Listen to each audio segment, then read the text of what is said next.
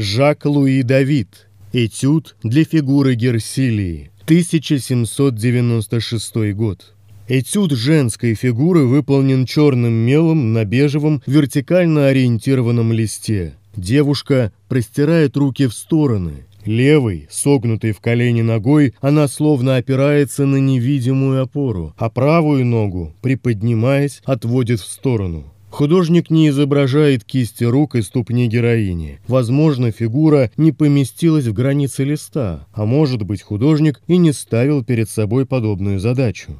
Девушка склоняет голову к левому плечу. Мягкими, легкими линиями мастер набрасывает рисунок ее лица, контуры губ, носа и глаз, не прорабатывая при этом зрачки. Ее брови скорбно приподняты, губы приоткрыты. Собранные сзади вьющиеся волосы растрепались, и одна длинная прядь выбилась из прически. Струящийся хитон облегает стройное, крепкое тело девушки. Тугим ремешком ткань собрана под высокой, округлой грудью. От движения хитон распахнулся, широко обнажив левое бедро. Давид тщательно прорисовывает складки хитона и оттеняет его белым мелом. Тем самым художник передает блеск ткани и подчеркивает контрастные тени. В результате хитон выглядит более объемно и реалистично, чем фигура девушки.